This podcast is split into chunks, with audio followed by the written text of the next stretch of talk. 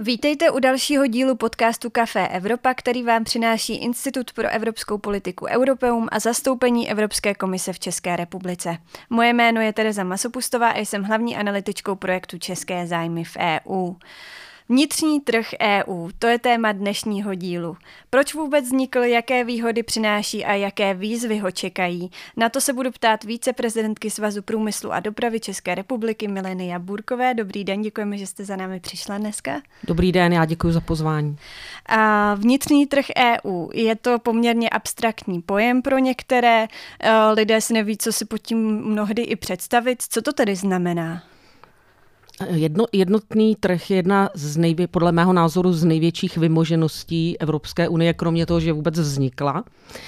A e, vlastně je to prostředí, je to tržiště, na kterém můžeme obchodovat, spolupracovat, studovat, vy, vyměňovat si peníze, dělat společné plány, dělat společný biznis. Takže je to jakoby obrovská výhoda Evropské unie, obrovská výhoda pro Českou republiku, že vlastně můžeme na tomto participovat a pomáhá nám to nejen obchodovat uvnitř EU, ale být součástí tohoto bloku, který je ale obrovským vývozním gigantem také. Vy už jste na to narážela, ale proč vlastně, když se podíváme zpětně, ten vnitřní trh EU vznikl? No, eh, protože eh, evropské státy eh, věrny tomu, že založili Evropskou unii, tak se posunuli ještě dál, zapomněli na svoje eh, tribální a národnostní půdky a hádky, na nacionalismus, který nás přivedl do dvou světových válek a řekli si, že je lepší spolu obchodovat, než spolu válčit a že je lepší vytvářet ten prostor společně. A když se podíváme do minulosti, tak my vidíme analogii třeba i té české nebo českých a moravských zemí, kdy vlastně jsme byli už jednou eh, v něčem, co se dá nazývat eh, eh, jednotný trh a to bylo Rakousko-Uhersko. A když se podíváte, jaký inovační potenciál, vlastně ta směsice židovství, němectví, rakouského elementu a toho česko-moravského elementu způsobila, která ovlivnila nejen vlastně naši kulturu, evropskou kulturu, ale to, co mu, co, co, co mu vlastně říkáme západní kulturní prostor, tak je to obrovské. Mahler, Freud, eh, Baťa, eh, ka, eh, Mendel, kam se podíváte. Takže my jsme se eh, vlastně vrátili někam zpátky, potom, kdy vlastně to bylo díky nacionalismu decimováno, eh, Němci byli odsunuti, Židi vyvražděni a, a vlastně ten potenciál Čes, Čes, Čechů byl decimován v několika uh, vlastně vlnách uh, emigračních uh, komunisty a vlastně různými opatřeními prostě, které ty autoritářské státy zločinecké často dělají. Vy už jste zmiňovala právě ty výhody i pro Českou republiku jako stát, ale když se podíváme po té linii vlastně, jaký to má dopad na občany, jaké výhody jim vnitřní trh přináší? Se podívám na svoje děti, tak jedno žije v Bruselu, druhý žije ve Vídni, eh, tak jako je to ta možnost vlastně nezůstávat eh, sedět doma, ale jednak cestovat, studovat, poznávat nové školy, vzdělávací prostě systémy, dívat se na jiné kultury a pak vlastně spolu obchodovat, vytvářet spolu eh, produkty, vymýšlet spolu služby, eh, dělat kulturní projekty, to je taky velmi významné. A ten obchod se vlastně neodehrává ve váku. Vy se vždycky, když chcete uspět, musíte dívat na kontext, ať už historický, společenský, politický. A jsou cesty, jak ho ještě rozšiřovat, ten vnitřní trh EU? Jaký jsou, jaká je vlastně budoucnost, když se podíváme i na to, že přichází nějaká digitalizace a tak dále? Tak digitalizace tady tady je, ona už přišla, ona už tady s náma sedí, že jo? my ji tady všude vidíme. Eh, ten eh, jednotný trh a jeho vlastně nedovytvoření, nedokončení je jedním vlastně z problémů ekonomických, který ta Evropa má, eh, když chce jako konkurovat na té, na té eh, světové jako obchodní scéně. je to uh, i pro náš biznis, je to problém, protože jsou tady pořád, pořád překážky. Pořád, pokud chcete zakládat jinde svůj, svůj podnik, svoji firmu, musíte znát ty podmínky, sice jsou tady nějaké gateways, ale pořád to ještě není ono. A vlastně se nám tady objevuje ta stará evropská nemoc nacionalismu a protekcionismu. A my jsme to viděli, tam vlastně potřeba dodělat uh, uh, volný trh v oblasti služeb, v oblasti dat a tam se nám objevuje vlastně ta stará jako nemoc nacionalismu a my jsme to viděli kdysi, když byla směrnice o službách s polským instalatérem. Takže to je vlastně nemoc, kterou, kterou Evropa teď trpí i tím, že vlastně odešla Velká Británie.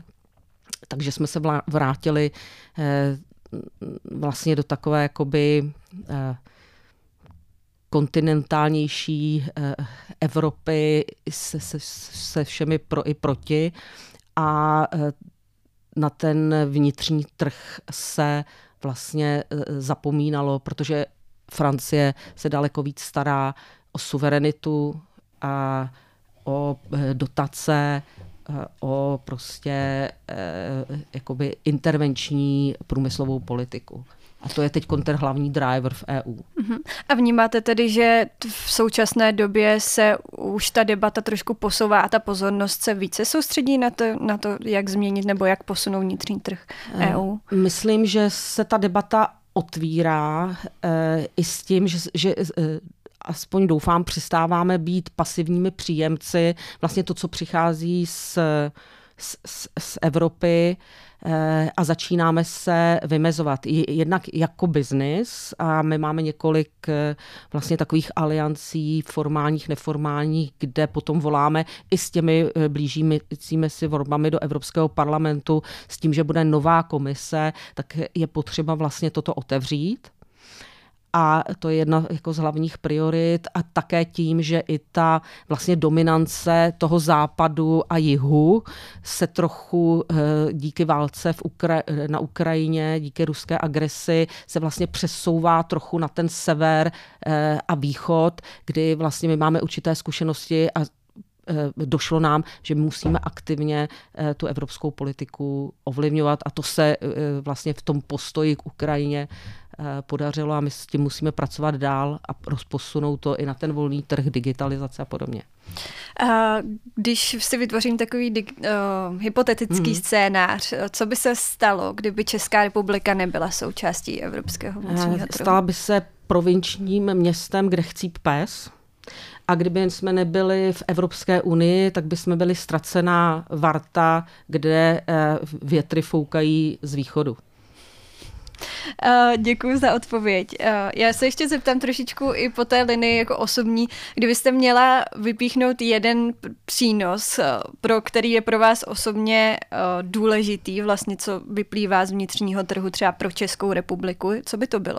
No vlastně vracíme se k tomu, k tomu inovačnímu hubu, který vlastně tady byl během Rakouska, Uherska a a e, první republiky a vlastně se nám daří překonávat tu škodu, kterou vlastně způsobil jak nacistický režim, tak potom ten komunistický ruská invaze a ta devalvace vlastně podnikatelského prostředí, intelektuálního prostředí, politické kultury.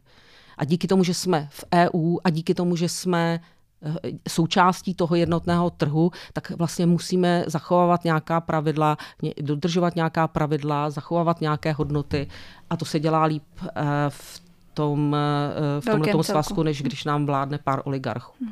A, a vyrovnáme se tedy jako Evropská unie vlastně těm obchodním velmocím, jako jsou USA a Čína? A ta otázka tak nestojí. Jo. E, jednak já mám problém srovnávat Spojené státy, našeho zásadního partnera, na kterém vlastně vysíme z hlediska nějaké obrany, životní obrany bezpečnostních zájmů a autoritářskou Čínu a nemyslím si, že bychom si ní neměli dělat obchod, ale eh, která stojí vlastně úplně jakoby na jiné straně eh, toho bitevního pole. a ten jednotný trh jakoby přežije, pokud přežije vlastně Evropská unie a pokud přežije západní demokracie. A to je ta základní otázka, protože my se tady pořád bavíme, jako kdyby se nic nedělo, ale to jako jak, jak skončil vlastně ten, ten, ta, to zlaté období toho, eh, toho inovátorství a toho rozvoje eh, české, vlastně české kotlině Hitler, Stalin. Že jo. A eh, to se vlastně někam podobné, v podobné, jako můžeme se dívat na tu analogie, co se vlastně děje teď. Takže pokud padne Ukrajina, pokud se dostane eh, Trump k moci eh, ve Spojených státech, tak ta Evropa eh, v té současné chvíli si myslím, že bude mít velký problém se, se udržet. A že ty tendence, které vlastně jsou i tady pěstovány, toho vlastně pravicového i levicového extremismu, nacionalismu, prostě budou, budou sílit. A když se podíváme na Českou republiku, um, vnímáte, že máme v něčem vlastně v té Evropě výhodu, nebo jsme v něčem vlastně na tom chvostu třeba v Evropské unii?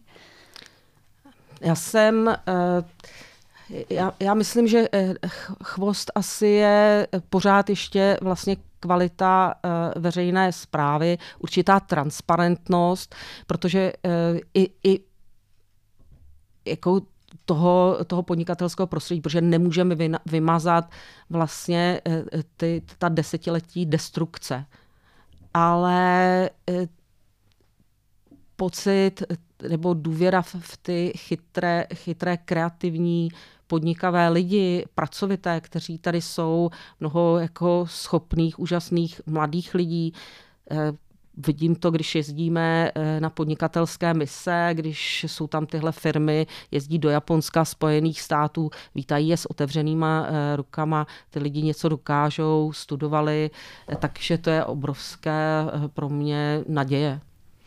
A v rámci vlastně vnitřního trhu, nebo vnitřní trh hmm. EU je založen na čtyřech svobodách, hmm. ale mluvilo se, nebo jsem zaznamenala i tu debatu hmm. o té páté, hmm. což by měl být teda volný pohyb hmm. dat a, a, a znalostí. A na to už funguje v Evropě, nebo se to nějak rozvíjí? Ne, já, já si myslím, že uh, mluvili jsme o volném pohybu dat a po, jako volný pohyb dat je, je základní, ale on je vlastně součástí už všech eh, sektorů, všech eh, eh, vlastně nemáte jedno odvětví, které vlastně průmyslové, které by nebylo založeno na datech už dneska.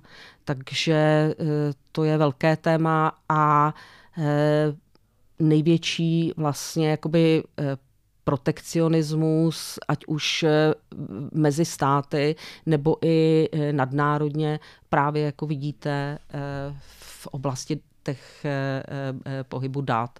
Data a služby, to je, to je, bolavá, to je bolavá pata. A ty znalosti pod tím si můžu představit eh, třeba vědecké poznatky, jako sdílení napříč vlastně evropskými mm-hmm. státy. To funguje už tak normálně? Já myslím, že to docela funguje. Ta věda, společné projekty, to si myslím, že funguje ty eh, programy studijní, to je jako jedním z nejvyužívanějších a nejúspěšnějších nástrojů, tak to je eh, skutečně jako na, na, na dobré úrovni, je potřeba to dál rozšiřovat. Nicméně i u těch znalostí už dneska nestačí se vlastně opevnit jenom v tom evropském prostoru, ale potřebujete vlastně eh, spolupracovat s těmi, s těmi nejlepšími. A ta válka na Ukrajině pro ten biznis eh, má asi takové čtyři hlavní poučení, že není žádný eh, oběd není zadarmo a že když od někoho nakupujete levné eh, produkty nebo suroviny nebo na, zakládáte vlastně svůj podnikatelský model zelenou tranzici prostě na autoritářských státech, kde vlastně to podnikání není svobodné, tak za to vždycky draze zaplatíte. Pak ta druhá je, že v nouzi poznáš přítele, to znamená, že když vám někdo přijde na pomoc, jako jsme přišli Ukrajině, tak to je člověk, s kterým se eh, dá dělat, nebo země, s kterou se dá dělat eh, důvěryhodný biznis. A my, když se podíváme, tak ty země prostě krásně vidíme a s, ním, s nimi můžeme mít strategičtější vztahy. No a pak taky uh, jako samotní to nezvládneme, prostě musíme se spojit, abychom vlastně tuhle krizi, krizi zvládli. A to se týká jak vnitřního trhu, tak vlastně nějakých strategických partnerství. Uh-huh. Vy ještě, jak jste teď mluvila o strategických partnerstvích i o té Ukrajině, tak mě napadlo, um, s rozšiřováním vlastně potom evropského bloku i o ty státy vlastně uh, západního Balkánu, případně Ukrajiny. Uh, jaké přinese to nějaké úskalí nebo spíše výhody pro ten vnitřní trh Evropské unie? Vždy uh, tak pro vnitřní trh Evropské unie, zejména Ukrajina, to je jakoby velmi uh, významné, eh, eh, významné pozitivum. Je to vlastně, jako o Ukrajinu se to vlastně vede koloniální válka, protože tam máte, to je vlastně světová obilnice, jsou tam obrovské eh, surovinové zdroje a podobně. Takže kdo jí má ve svém vlastně teritoriu, tak určitě má velkou strategickou výhodu. Samozřejmě ty, ty, ta úskalí jsou korupce, úskalí jsou prostě eh, vlastně politická a i eh, vlastně ty, ty, ty, ty, ty evropské struktury, třeba dotace zemědělské nebo vlastně ty, ty, ty sektory, které mohou být ohroženy. Já se ještě vrátím vlastně tady z toho geopolitického mm. pohledu trošku na začátek, kdy vy jste zmiňovala vlastně vaše děti a ty přínosy, které jim mm. vnitřní trh dává. Když se budu dívat na tu mladou generaci, vím, že třeba v České republice máme spoustu mladých podnikatelů, různých startupů, startupů které mm. začínají. Co to pro ně z praktického hlediska znamená, že můžou vlastně založit ten biznis v zahraničí? Jaké usnadnění jim to vlastně přináší ten vnitřní trh EU? No, velkou podporu vlastně jejich úspěšnosti, protože založíte eh, tady podnik, založíte úspěšný startup, pak už je další cesta prostě za oceán, eh, tam nebo tam, takže eh, a už si to myslím ani neuvědomuji, už to berou jako samozřejmost, jako něco vlastně, co je daného. E, I třeba vlastně v rámci te, e, toho volného pohybu osob, to, hmm. že máme právo studovat, e, případně i pracovat vlastně v jiném státě, na to má i vlastně zásadní díl i to vytvoření šengenského prostoru. Tam je nějaká, jaká je vlastně budoucnost třeba pro šengenský prostor? Bude se ještě dál rozšiřovat? Jsou tady ještě jako další cesty, jak ho rozvíjet? No, tak já určitě jsem proto, aby se rozšiřoval o státy, které vstoupí a vlastně vytvoří nějaké bezpečné podmínky a splní to, co je po nich žádáno. A, je, a máte pravdu, je to jedna jako z obrovských výhod. Samozřejmě díky té geopolitické situaci je jedna z nejohroženějších eh, eh, výhod a my musíme dělat, co můžeme, abychom eh, vlastně posílili bezpečnost evropského prostoru a ten šengenský prostor uchovali. Uh-huh. Vy myslíte nebo narážíte asi i na to, vlastně, jak se za covidu zavírali hranice, že to byl možná i šok pro tu generaci, která to hmm. ještě předtím nezažila vlastně narodila se už do toho času, kdy vlastně bylo normální takhle cestovat. A, a i uprchlická, uh, uprchlická krize, tak jako to jsou vlastně věci, které vidíte, že se, že se dějí a teď vlastně jsem cestovala nedávno do Vídně a stavěli mě na hranicích právě proto, jestli tam nemám skovaného nějakého hmm. uprchlíka do Vídně, že bych ho převezla z Čech. Uh, ještě se zeptám, v rámci uh, i jste na to narážela v mnoha těch otázkách, i tady skrze vlastně celé to nahrávání. Jak ovlivnila to přemýšlení o tom vnitřního trhu EU válka, ruská válka na Ukrajině? úplně, já si myslím, že úplně neovlivnila uh, jakoby přemýšlení samotné o vnitřním trhu, ale ovlivnila to, že vlastně od Brexitu státy severu a východní Evropy, Balti se vlastně spojily do jako liberální koalice, která říká, je potřeba Ukrajinu podržet, je, je potřeba vlastně se postavit Rusku a ta spolupráce se ale už teď neváže jenom na toto téma. ale vlastně spolupracujete i v oblastech, jako je právě návrat k tomu původnímu vlastně apetitu Evropské unie eh, vytvářet eh, jednotný trh, dělat ambiciozní obchodní politiku, to všechno vlastně jakoby eh, usnulo. Jo? Budovat transatlantickou vazbu, protože že přichází Francie s teorií suverenity, což je koncept 17. století, kdy eh, francouzské, francouzští králové potřebovali eh, vlastně sjednotit odbojné feudály a vytvořit národní nacionální stát. Takže na to si musíme dávat pozor. Uh-huh. A jaká je tedy budoucnost vnitřního trhu EU, aby jsme to nějak zakončili? Já doufám, že, eh, že pokud vytrvá Evropská unie, vytrvá, vytrvá vnitřní trh, a budoucnost je taková, jakou, o jakou se zasadíme, takže velmi pilně, velmi usilovně na to musíme všichni spolupracovat. A má Česko nějakou prioritu zásadní vlastně třeba v budov nebo co by mohlo přinést vlastně do té debaty o budoucnosti vnitřního trhu? No my jsme, e, my jsme vlastně exportně orientovaná ekonomika. 80% vlastně našeho vývozu je do zemí EU, takže my jsme tam jakoby plně integrováni. To je náš, a jsme docela úspěšní. Takže to je náš jako životní zájem. Já moc děkuji, že jste byla dnes součástí našeho podcastu. Milena Jaburková, viceprezidentka Svazu průmyslu a dopravy České republiky. Děkuji moc. Taky děkuji. A budeme se těšit na další díl podcastu Café Evropa.